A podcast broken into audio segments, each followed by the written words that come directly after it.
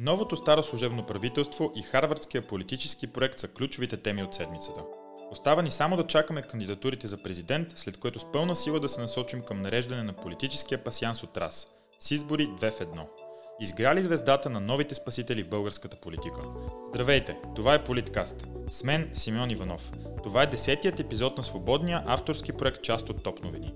Можете да ни слушате в SoundCloud, в Spotify, в Apple Podcast, в Google Podcast и във всички големи подкаст платформи. Специален гост на Политкаст днес ще бъде Капка Тодорова. С нея ще говорим за връзката между българските и немските партии, за предстоящите избори в Германия и изгледите пред немската политика и държава. Ще се радвам и вие да сте част от Политкаст. С мнения и предложения. Очакваме ви на официалната страница на Топ новини във Facebook, както и в коментари под материалите, свързани с Политкаст на topnovini.bg. Пак бързаме. Влизането на тандема Асен Василев и Кирил Петков в политическата битка доведе до експлозия от мнения, анализи, догадки и чисти спекулации. Те първа предстои да видим дали те ще успеят, каква кампания ще проведат и ще допуснат ли грешки, с какъв тип хора ще се заобиколят, кои ще са лицата в листите им, кой ще бъде мандатоносителят им и прочие и прочие въпроси, които ще носят ценни послания. Така че да не избързваме. Двамата демонстрираха своите качества и компетенции и изградиха позитивен публичен образ на базата на специфичен подход и комуникационна стратегия. Наложиха една нова форма на оптимизъм и позитивизъм за качествени промени у нас, примесена с експертност и прагматизъм. Успяха умело да излязат от хейта и разграничаването, които са се превърнали в норма на политическата комуникация у нас – а точно така си отварят вратите за всевъзможни комбинации на сътрудничество след евентуалното им влизане в парламент. Колко пъти, например, ги чухте поименно да критикуват определени политици и партии? Малко са тези примери. Вместо това те насочиха фокуса си към конкретни проблеми, към недъзите на системата и към големите корупционни схеми. Продължаваме обаче да не знаем идеологическите рамки, в които проектът им ще влезе, а изказването за десни инструменти за леви цели си е чист, да го кажем, популизъм и изобщо първият интересен ход от предизборната им кампания. Логиката предполага, че ще се настанят някъде в център ляво, тъй като липсата на модернизация в БСП и заявката на Демократична България за обединение на градската десница оставят именно това пространство овакантено. Но пък политиката в днешно време става все по-технократска, практична и освободена от идеологически рамки. Именно това е поредната вълна, която харвардският тандем яхва. Така че можем да очакваме всевъзможни идеологически заявки. Ще бъдат ту десни, ту леви, ту центристи, неолиберали, неоконсерватори. А предвид школата, от която Петков и Василев произлизат, може да се окажат и неомарксисти, които ще правят модерна лява партия. И школата обаче понякога лъже, така че предстои да видим. Все пак за нови спасители не може да става дума. Народът ни демонстрира демократично израстване и вече политическите проекти тип спасителен пояс не се продават така лесно. Изборите и през април, и през юли говорят именно за това, че избирателите вече имат изградени рефлекси. Петков и Василев обаче се явяват спасители или поне временни спасители по друга линия – с влизането си точно сега, те ще неутрализират създавата се възможност пред ГЕРБ и другите партии на статуквото за едно връщане към времената преди протестите от миналото лято. Едно изглежда ясно за момента. Участието им на наближаващите избори сериозно ще разбърка картите. Това ни подсеща, че политиката, точно както Вселената, не търпи вакуум. След като ГЕРБ и старото статукво се изчерпа, а така наречените партии на протеста не успяха да предложат адекватна альтернатива и също демонстрираха изчерпване, Дойде нова сериозна заявка. Но нека не заряваме глави само в родната политика. Не за друго, а защото най-интересното те първо предстои и ще го коментираме интензивно следващите два месеца. Не бива да забравяме, че светът не спира да се върти с нашите политически драми, а съвсем скоро на Стария континент предстоят събития, които косвено ще окажат своето влияние у нас през идните години и ще дадат посоката на развитие на цяла Европа. Става дума за предстоящите федерални избори в Германия, които са след само седмица. Гост в този епизод на Политкаст е Капка Тодорова. Тя е журналист дългогодишна практика. Отразявала е размирните събития в Ирак, Палестина, Сирия, Ливан, Йордания, Косово, Македония. От 2005 година живее в Германия и от тогава насам е била кореспондент на някой от най-големите български медии. Капка Тодорова живее в Берлин. Усеща пулс на немското общество и следи политическите процеси на място. Именно заради това днес с нея ще говорим за това на къде духа вятърът в немската политика. Здравейте, госпожо Тодорова, и благодаря, че приехте поканата да участвате в Политкаст. Здравейте. Да започнем разговора си от това, че канцлерът Ангела Меркел съвсем скоро ще слезе от политическата сцена, а в България през последните години образът ти придоби негативни измерения. От една страна поради партньорството с Бойко Борисов, а от друга заради беженската криза от 2015 година. С какви нагласи и нива на одобрение обаче изпраща немския народ? А, така, за Меркел всъщност е цяла епоха за, за Германия. Тук също има поколение тинейджери вече, които 16 годишни, които всъщност не са виждали друг канцлер, освен Меркел. Такава ситуация имаше и с Хелмут Кол преди години. Така че оценките за управлението на Меркел, те вече в момента се правят и се дават от всички медии, политици. Разбира се, не са еднозначни, но все пак не са и негативни.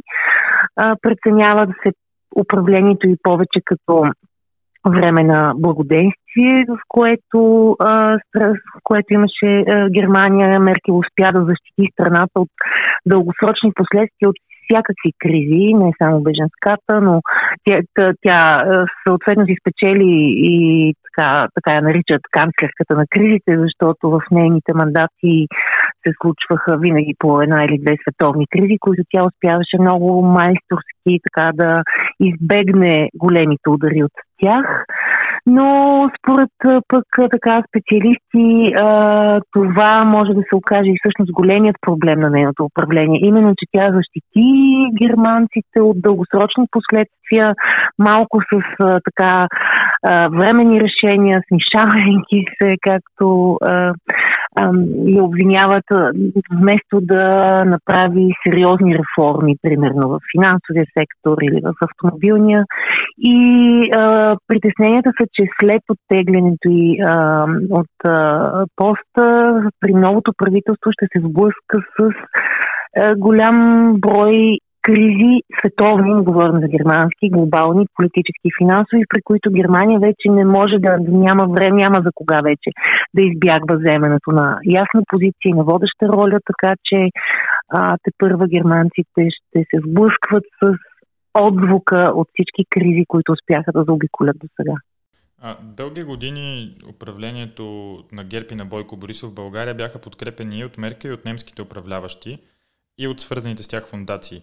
В момента обаче и ГЕРБ е в опадък, така както дълго управлявалият Християн-демократичен съюз в Германия. Ще има ли бъдещото управление в Германия нов основен партньор у нас и кой би могъл да бъде той според вас? Разбира се, голямът, големият грях на християн-демократите и на Ангела Меркел също така пред, не само пред България, но и пред повечето източноевропейски държави е тази точно така малко твърде дипломатична политика а, в ощърп всъщност на вътрешните интереси на източноевропейски държави. Т.е. подкрепата на доста съмнителни от към своите управленски практики лидери, какъвто е и Бойко Борисов, а, в името на консенсус в Европейския съюз, в Европейския парламент, за така за два-три гласа повече.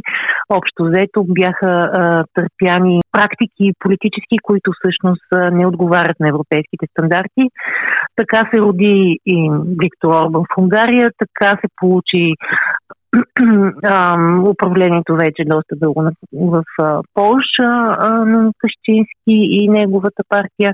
И съответно и Бойко Борисов в България, който пък за разлика от изборените всъщност се радва така на добри отношения без никакви конфликти, без никакви а, проблеми, просто успяваше да се откупи а, винаги.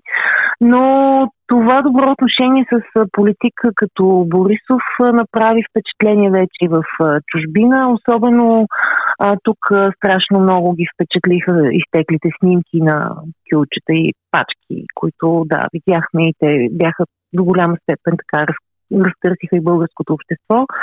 Ам, така че политиката на Ангел Меркел спрямо източна Европа а, и е поставена под въпрос, включително и заради отношенията и с Русия, заради Северен поток 2, но и заради а, тази подкрепа на партии като ГЕРБ и а, политици като Борисов.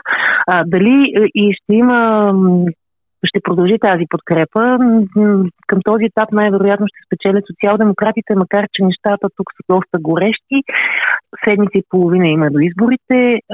Християн-демократите започнаха малко така да наваксат разликата с социал-демократите, но тя е голяма. За социал-демократите биха гласували 25% според вчерашните проучвания, докато за християн-демократите 20%. Дали 5% могат да се наваксат за седмица и половина, доста невероятно, но след Доналд Тръмп и Брекзит, аз като журналист вече не, а, не излизам с конкретни прогнози.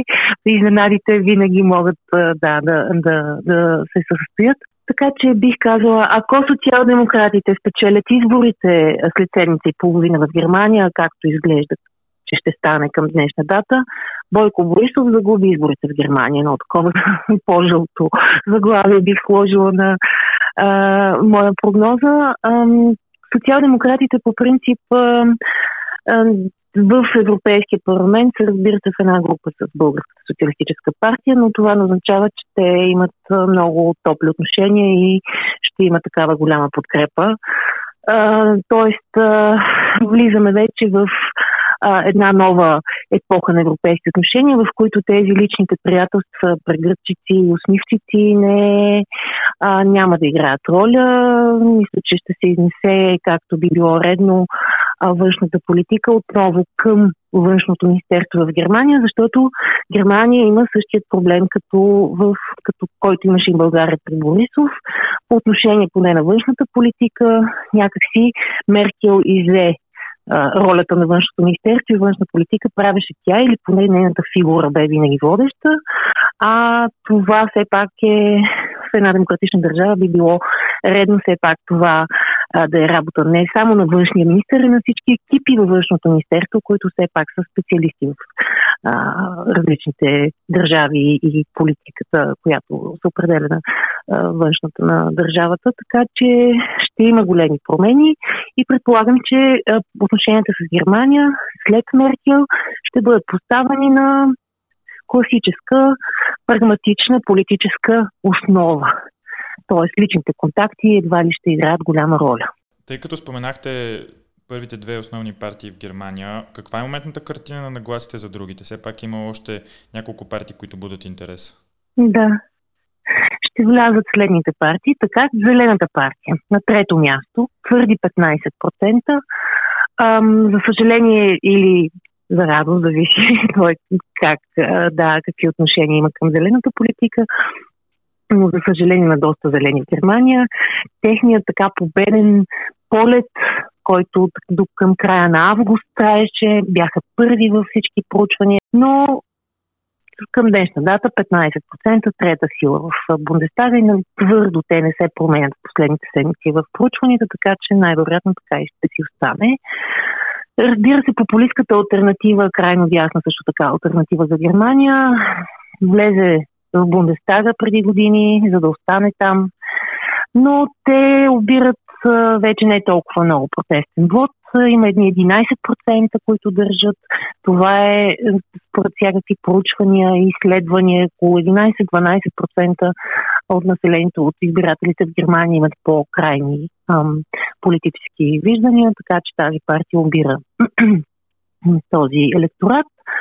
И още две партии със сигурност ще намерят място в парламента. Това са а, Либералната свободно-демократическа партия, която дори би могла да бъде част от а, бъдещо коалиционно управление, тъй като традиционно тя често е била в управлението а, на Германия в коалиция. Тя е малка партия, но а, добър партньор на а, консерваторите, но в някои провинции и на а, социал-демократите.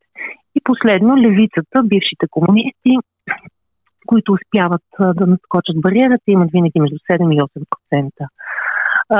Това означава отново шарен парламент, което за Германия обаче е традиционно, обичайно. Обичайно е тук да управлява коалиция. Въпросът не е дали, а каква. Смятаме също така тук, че отново ще отнеме много дълго време съставянето на правителство след изборите. Изборите са на 26 септември. Очаква се обаче да има кабинет едва към края на декември, дори януари. Ще има преговори с всички партии без альтернатива за Германия, а, като християн-демократите а, от няма да разговарят не само с альтернатива за Германия, но и с левицата което пък социал-демократите за сега не са толкова категорични в отношението си към левицата, т.е. към бившите комунисти, но има три варианта поне.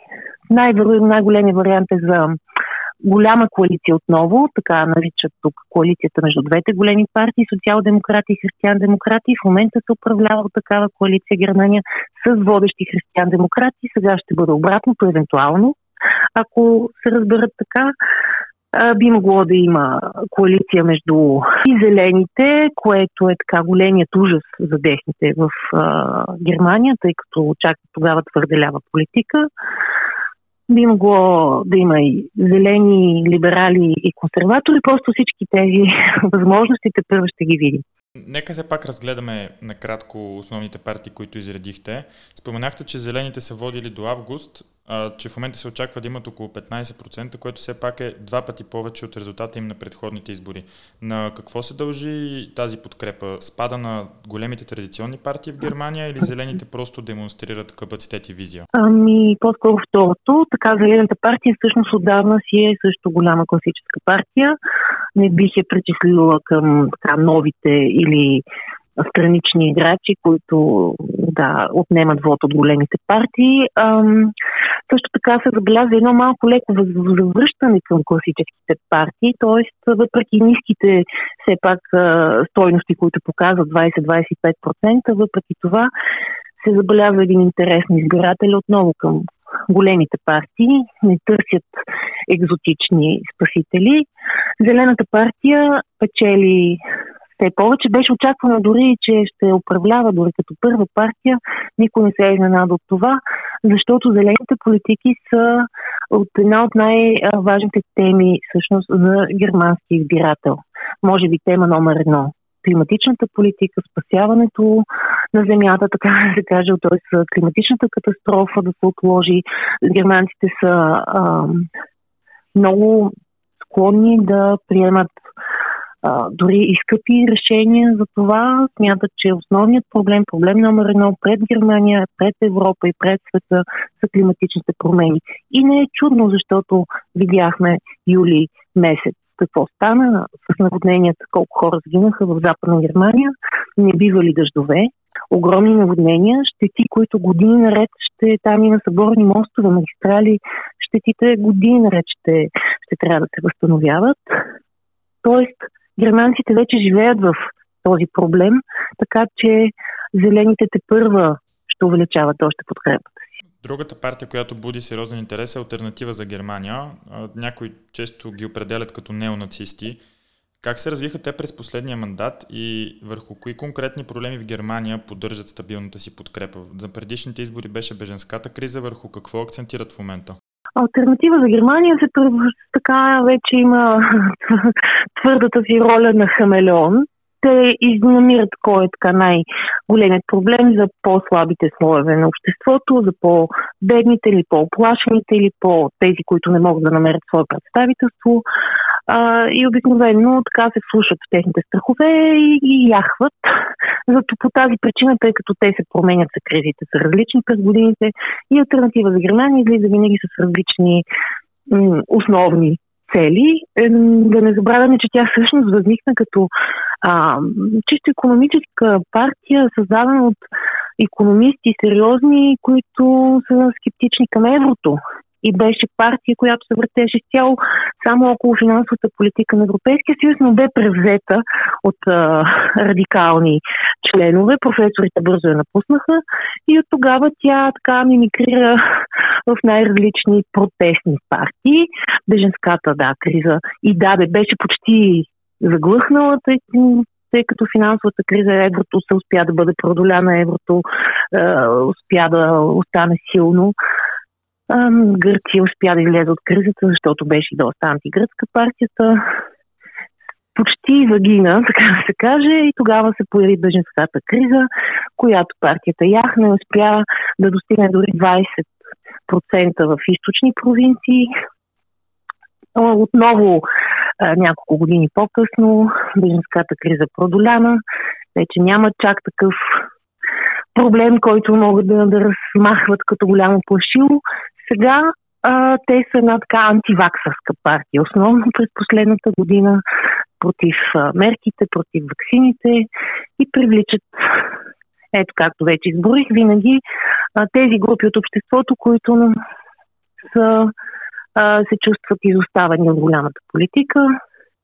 И разбира се, такива има винаги хора с крайно дясно виждане, виждания, с антиимигрантски настройки, антиевропейски настройки.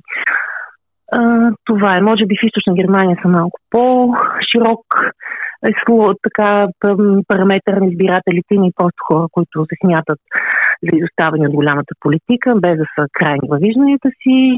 В Западна Германия бих казала предимно така по-крайно настроени хора, но това са около 11%, което е, както вече казах, според проучвания, така, е, максималният брой техни поддръжници, ако няма някаква много остра криза в момента, която те биха използвали в своя полза. А предвид това, че немското общество и политическа система са изградени на базата на консенсуса, Явяват ли се альтернатива за Германия нещо като антигероя в немската политика, тъй като споменахте, че те са изключени от евентуалните коалиционни преговори? Не, как да, как да го нарека, не е много елегантно да, да си признаеш, че ги поддържаш, примерно. Не се гледа добро око на това. Сред, ма дори недоволните от всички партии не винаги си финишират в альтернатива за Германия. Тя наистина е доста радикална, а германците не обичат твърде радикалните партии и прояви. Ам, така че не мога да кажа, че е антигероя. Това просто е а, явление, което, както вече обясних, може би от всяко общество винаги има а, нали, по-малки партии, които така събират интереса на хора, които а, не се чувстват, да, или се чувстват предавани дори от голямата политика, вярват в заговори срещу тях или смятат, че да, големия капитал зад колисито и така нататък тази тема управлява живота им. Разбира се, колкото по-несправедлива е една държавна система, толкова повече такива хора ще се намерят. А, Германия все пак успява, въпреки че и тук с последните години ножицата между бедни и богати доста се отвори, но въпреки това това продължава да е една социална държава, в която все пак повечето хора принадлежат към средната класа и финансово, и като образование, така че по-трудно биха увеличили последователите си партии като альтернатива за Германия. А каква избирателна активност се очаква на изборите, предвид корона ситуацията и това, че традиционно в Германия има много сериозни нива, между 70 и 80%? Това е въпрос, на който също може да се залага, както и кой ще спечели изборите, тъй като в последното проучване 40% от запитаните са казали, че още не са решили, но ще гласуват и най-вероятно, т.е. имат интерес към изборите, но не знаят и ще чакат до последния момент. Това означава, че може да имаме много ниска активност или много висока активност, че може да спечелят социал-демократите, но може да спечелят и християн-демократите. Тоест, а, с такъв голям процент не решили, това е така, може би, ново, ново, новост в а, германската политика. За сега, мисля, социолозите рядко са се сблъсквали. Аз обаче предполагам, че активността ще е висока. Корона, пандемията не, почти не играе роля вече за тези избори, тъй като м- над 60% са с две вакцини. Хората, нали, маските, мерките започват да падат. Иначе, да, мас, маски, хигиени концепции за затворени помещения са нещо, което германците въведоха веднага и се спазва и така отиграно е. Няма там големи, големи протести или обмисления как да бъдат се проведат. Още повече, че в Германия има и възможността за избори по почтата, т.е. всеки, който се притеснява или има някаква невъзможност точно в този ден да гласува, вече е гласувал по почта. Така че активността е така, другият голям въпрос, каква ще бъде. Аз предполагам, че ще е висока, но това е моя лична спекулация. А кои са основните линии и теми на предизборните дебати в Германия, като нека изключим здравната ситуация? Значи за Германия тези избори са наистина много важни. За това и предполагам, че много хора ще отидат да гласуват, защото де-факто наистина така има смяна на системата, не е по начина по който в Източна Европа това ставаше, но, а, а, но тези избори зависи по какъв път ще тръгне Германия за следващите 50 години. Тъй като аз в началото на разговора казах, а, ситуацията в света се промени много. Германия трябва, няма как, за да настигат я тези събития и Афганистан, и климатичната криза, и отношенията с Китай, и а, изтеглянето на САЩ от ролята на световен полицай, и отношенията с Русия. А, всичко това трябва да намери вече свое решение, конкретно. Стратегията на Меркел бе така преговори с всички, изчакване, отворена вратичка за всеки. А, може би ще трябва вече следващият канцлер да има по-ясни позиции, които съответно ще а, определят и глобалната политика. Къде ще бъде Германия в следващите 50 години?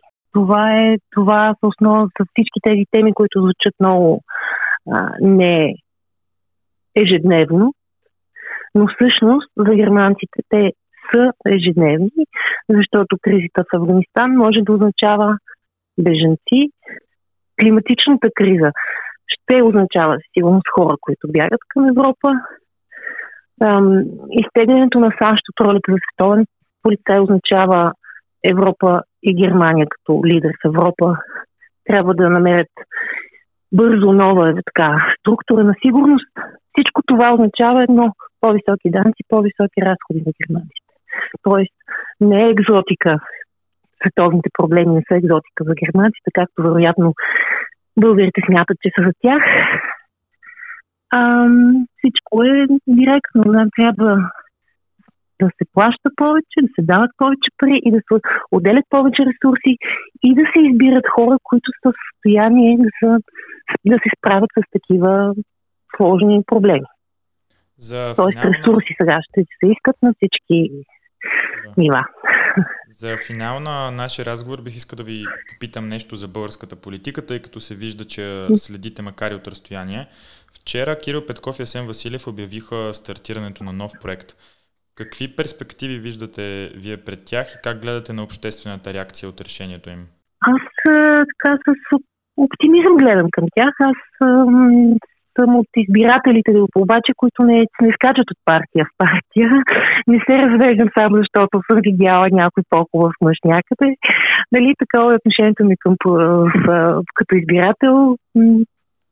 Трябва човек, нали, за мен, една партия все пак да докаже възможността си да, да, да има дълъг живот, способността си да оцелява.